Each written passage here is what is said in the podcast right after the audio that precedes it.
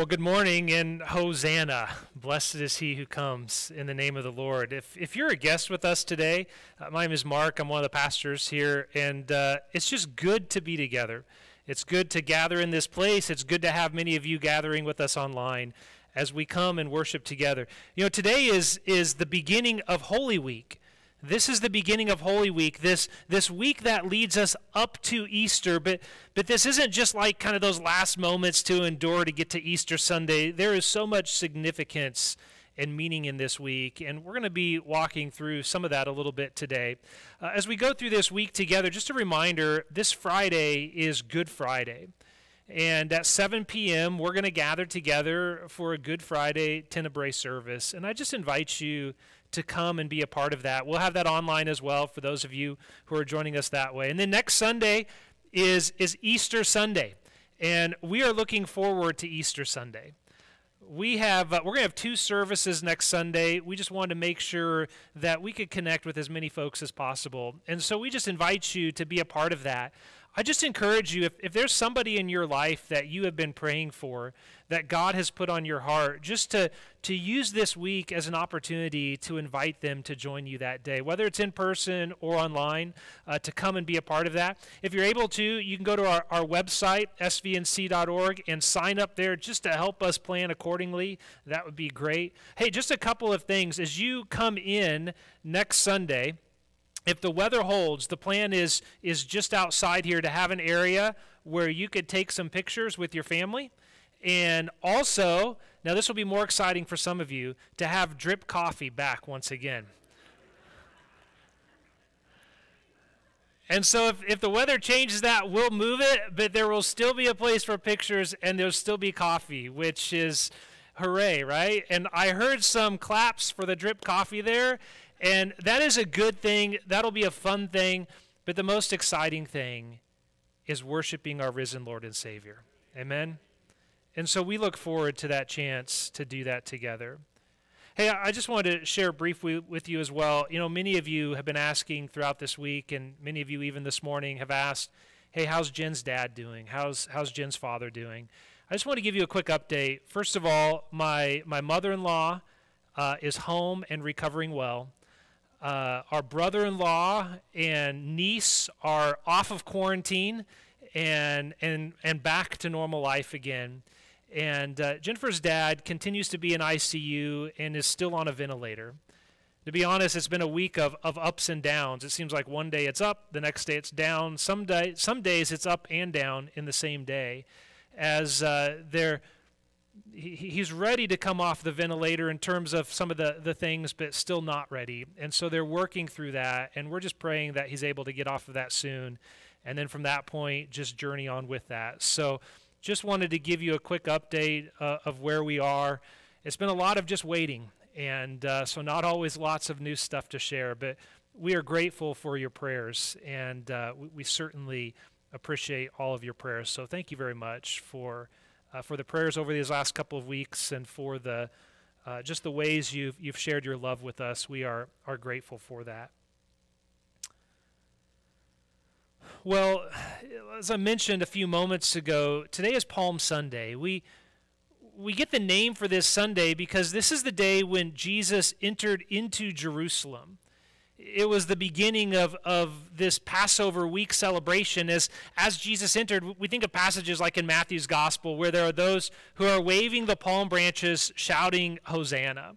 There's just this, this great processional as, as Jesus entered into to Jerusalem. The, the, the crowds are saying, Hosanna, blessed is he who comes in the name of the Lord. You know, I used to read passages like that, and, and I would think to myself, you know, finally, right? After all of these chapters, after all of this time, finally people see Jesus for who he really is. They see him as a king. And that's true to a point. Jesus entered into Jerusalem as a king, but, but not as the kind of king that the people were looking for. You know, typically, if a king was entering into Jerusalem declaring victory, they would enter on a white stallion, which was symbolic of a mighty, victorious warrior. But Jesus didn't enter on a white stallion. What did he enter on? A donkey. Which, if a stallion is a symbol of a victorious warrior, a donkey is the symbol of peace. You know, a mighty victorious warrior king would enter into Jerusalem surrounded by his mighty armies. And Jesus entered surrounded by a group of peasants and common folk. A mighty warrior king would, would enter into Jerusalem ready to ascend the throne. Jesus entered into Jerusalem ready to die on the cross. You know, we gather together today and we affirm that Jesus is king, but not the kind of king that so many people were looking for. And it's easy sometimes for, for us to get caught up in, in the temptations to, to sort of put those same things onto Jesus. You know, we can want to go from Palm Sunday, a day in which we celebrate, a day in which sometimes we've, we've filled the aisles with children waving palm branches. And there's a temptation to want to go from the highs of this day to the highs of Easter Sunday and forgetting that in the middle, Jesus journeyed to the cross. And if we skip over all of this, we miss out on some of the significance of, uh, uh of what the, the life and death and resurrection of Jesus means for us today, not just what happened 2,000 years ago. You know, see, one of the challenges that we have is we, we live in a world that's that's really well, I think it's fair to say we live in a world that's intoxicated with power. We see this happen all around us. If we look at the world at large, you see countries trying to to utilize power to get what it is that they want on the global uh, the global field. So countries build armies and they make treaties and they test weapons and they make threats and they do all of these things to try to get their way, to get people to give them what it is that they want. You know, we see people who play with, with power even within our country, right? Like politicians are pretty good at manipulating power to try to get things to work out the way they want it to work out. You know, but, but we struggle with power issues as well. Like you and I, we, we struggle with these same things. Like there's temptations, you know, if I could if I could just get that promotion, if I could just get that job that I really want, if I could just get a pay raise, then everything else in my life would fit together nicely and neatly and it would work out. We even struggle with power issues on, on interpersonal relations. You know, that's really at the heart of every fight or every argument I'm right. No, I'm right. You said this. No, I didn't. These back and forth things. Not too long ago, Jennifer and I were in a store. I won't say which store. We were in a store and we heard an argument. And part of me was, I'll, I'll confess, part of me was curious what was going on. And so I was kind of listening in, but, but not really. I, I didn't have to try too hard because it was loud enough where it was very easy to hear what was going on. There was this argument between an employee and, and somebody in the store, and it was this who's right, who's in control, who has the final say. Right? I mean, power issues are all around us. Do you know what I'm talking about? You know, we live in a world that, that's intoxicated with power, wanting to to get power for ourselves because there's this belief if I if I have the right power or I have enough power, I can kind of control what's happening in my life and things can work out the way I want and everything will be good. One of the reasons we we give into this so much is because we've been taught that those with power call the shots. We've been taught that, that only the strong survive, and so it's worth pursuing power at every cost. These are the things that we've been taught, and the reason it's so easy to believe these things is because often, at least in the short term, it's true. Those with power do survive. Those with power do call the shots. But yet, in Scripture, the question isn't how do we get the power?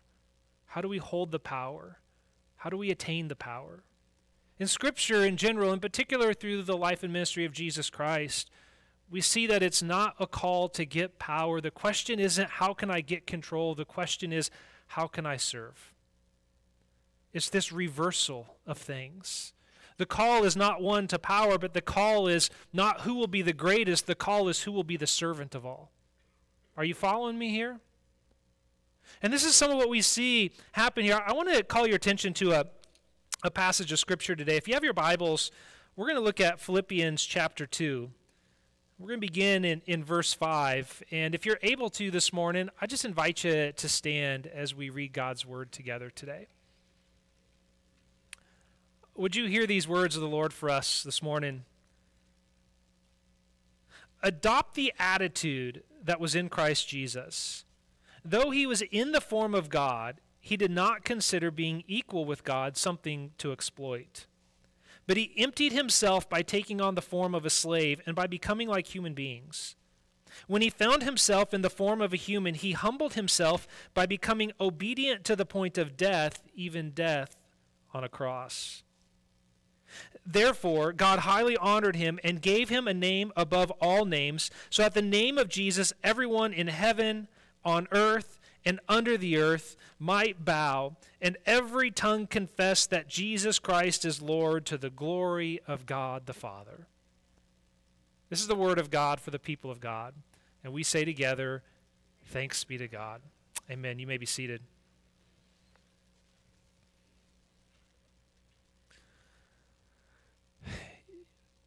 You know, one of the reasons I think people sometimes struggle with how to make sense of God is because they, they know a little bit about God, but not enough about God. And so they tend to kind of put these things onto God that don't really belong there. Let me give you an example of what I'm what I mean here. Any of you ever sing a song at, like at home, you know, you're washing the dishes, right? You start singing a song and you don't know all the words, so you just kind of make some up. Anybody? I mean, some of you are laughing. You've at least heard somebody who's done this before. You know, I'm a, I'm a pretty kind of transparent person. The person you see here is the person you would see at my home, except for when it comes to singing. You will not hear me sing a solo here, but I do sing in front of my family. And, you know, a couple months ago, we were watching uh, Mary Poppins. And in Mary Poppins, there's like the scene with, with the chimney sweeps, right? And they're dancing around with their chimney sweeps saying, Step in time, step in time, right? And it's just kind of a fun, catchy little song. So when the movie was over, I, I got up and I grabbed one of the kids' toys and started dancing around saying, Betty time, Betty time. Just making up my own words you know the reason sometimes though sometimes we do those things for fun but but often if people are singing a song they they like the tune they like some of what they've heard but they don't know it all so they just kind of fill it in with things that they think make sense or sound right. You know the same things happen sometimes with people in terms of their understanding of god. They hear about god they, they hear these things that sound so good and and, and they don't know God enough to know all that there is, and so they just kind of fill things in. One of the earliest things that we learn about God is that God is all knowing and all powerful. Early on, it seems like we're taught these things that, that the God we serve is a God who is all knowing and all powerful. And I understand why, why we want to communicate that stuff, especially early on for people in faith. Because we want people to understand that, that when we worship God, we're not worshiping some sort of like lesser God. We are worshiping the God who's the creator of the heavens and earth. We're worshiping the God who can redeem our lives, who can help us to live life more abundantly. We want people to know that. But when we talk about God being all powerful, if we don't fill in some of the rest of the gaps, we can sing our own lyrics to the song. And what happens is people tend to believe that, that God should always act in the ways that they are used to people with power acting. That's why sometimes you hear people say, you know, I would, I would believe in God, but if God was really God, God should do this. Or the reason I struggle with God is because I see these people who are in these situations, and if God is really all powerful, then why doesn't God just do something about this? You ever hear those kinds of questions? You know, and, and we've almost created this to be the ultimate truth about who God is, but as we read in Scripture, and especially as we read in the New Testament, because one of the things that we discover in Scripture is that the clearest picture we have of who God is is seen in Jesus Christ. And one of the things that we learn about God through Christ is that ultimately, while God is powerful, while God is knowing, ultimately what God is, is love.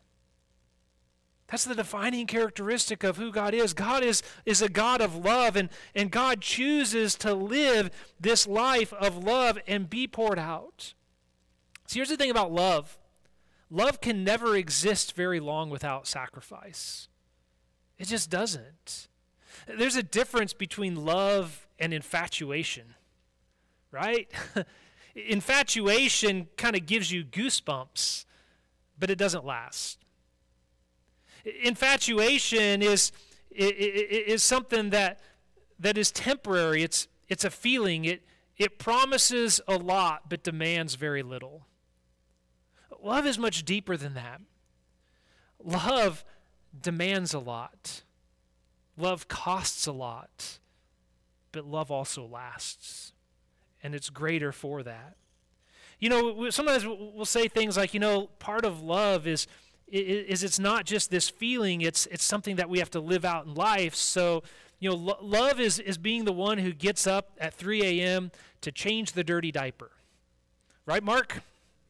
It's the one who gets up at 3. I hope he's gotten up at 3 a.m. to change the dirty diaper. If not, Heidi, you'll probably hear from Heidi later today. So, love is the one who does it. Love is the one who, who scrapes the ice off the windshield even when your car is already warmed up, right? Love is the one who, who drives up and down the streets at night looking for that friend who's struggling with an addiction. Love is, is, is when somebody just holds on to somebody and lets them weep because of a broken heart or broken dreams. Love is lived out in these everyday situations, and, and love is a lot of work. You know, one of the places we, we would expect to see love most clearly displayed is, is, is in a marriage, right? In a marriage between a husband and wife who've chosen to commit themselves to one another, to commit themselves to one another for a lifetime. And yet, we, we live in a, in a culture where even something like marriage is, has been defined by, by things like maximum pleasure and minimum sacrifice. That's why sometimes as a pastor, I, I hear people say things like, you know, it just didn't work out. We tried hard, but it, it was just too much for us to do.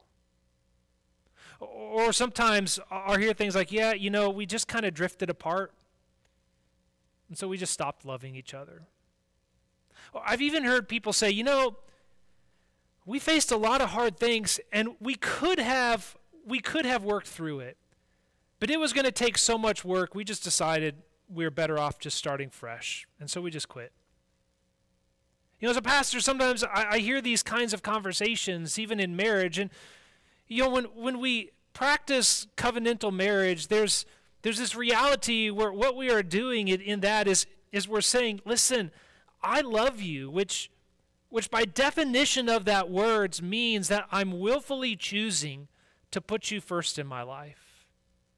I'm going to make choices in our relationship that aren't just about me, but are for your benefit and for your well being. And I know that making this kind of a commitment is going to cost me time and energy, money, sacrifice. But I am choosing you. I am choosing you over those things. And I'm committed to that. I will stand in the back of the line and let you stand first. I will let you have the last piece of pizza. I'll let you have the last Diet Coke. I'll even let you have the last bowl of Tillamook ice cream.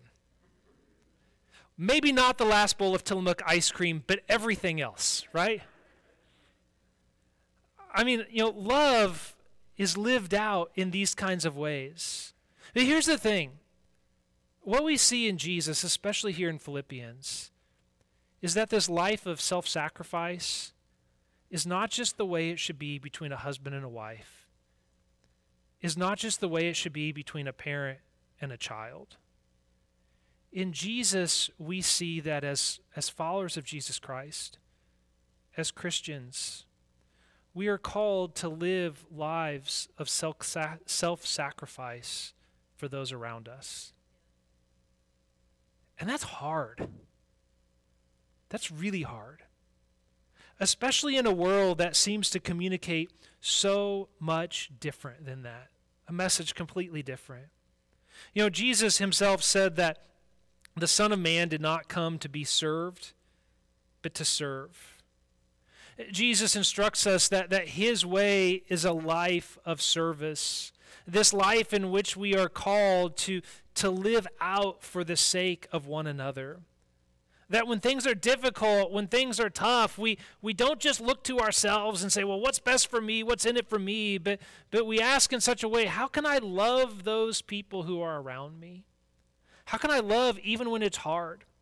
How can I love even when I've been wronged? How can I love when I've been hurt? How can I how can I love when I don't know what else to do? This is the way of Christ. It's it's what we are called to do. You know, on, on, on Palm Sunday, people were saying, Hosanna, blessed is he who comes in the name of the Lord. You know, they were saying that as a as an anthem or as a statement of praise, but, but the word Hosanna is, is actually also a cry for help. It's a word that means save us. Save us. And in many ways, as we as we think about this, you know, in a world that thinks that that salvation, that the good life comes through things like riches and fame. You know, the gospel story shows to us in, in many ways that this Holy Week is a picture of what truly saves us. Palm Sunday, Jesus entered Jerusalem with shouts of praise.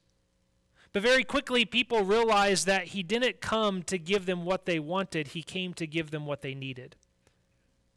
And they weren't ready to accept that. And because Jesus wasn't willing to give them what they wanted on their terms, he was killed. But then on Easter Sunday, God raised him up to new life. You know, and, in this picture, we actually see kind of the, the mask pulled back on things. You know, the world said they wanted a king, but they wanted a king in their own terms, and when it didn't come that way, they just used the terms of power and all of that stuff.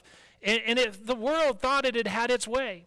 But on Easter Sunday, it was revealed for what it really was. And in Easter Sunday, we come to see that that life actually comes through this way of sacrifice that Jesus lived.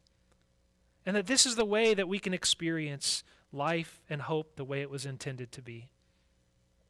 You know, in, in, uh, in this passage in Philippians, right before we started reading, there are these kind of four statements.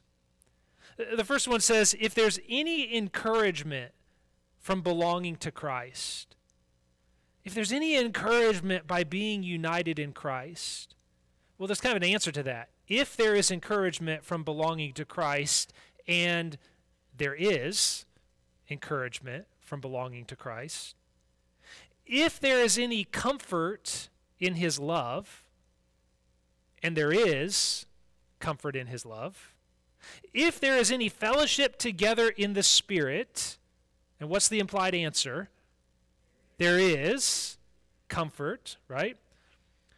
If your hearts are tender and sympathetic, which they should be, then you should live as Christ lived humble, obedient, and with love.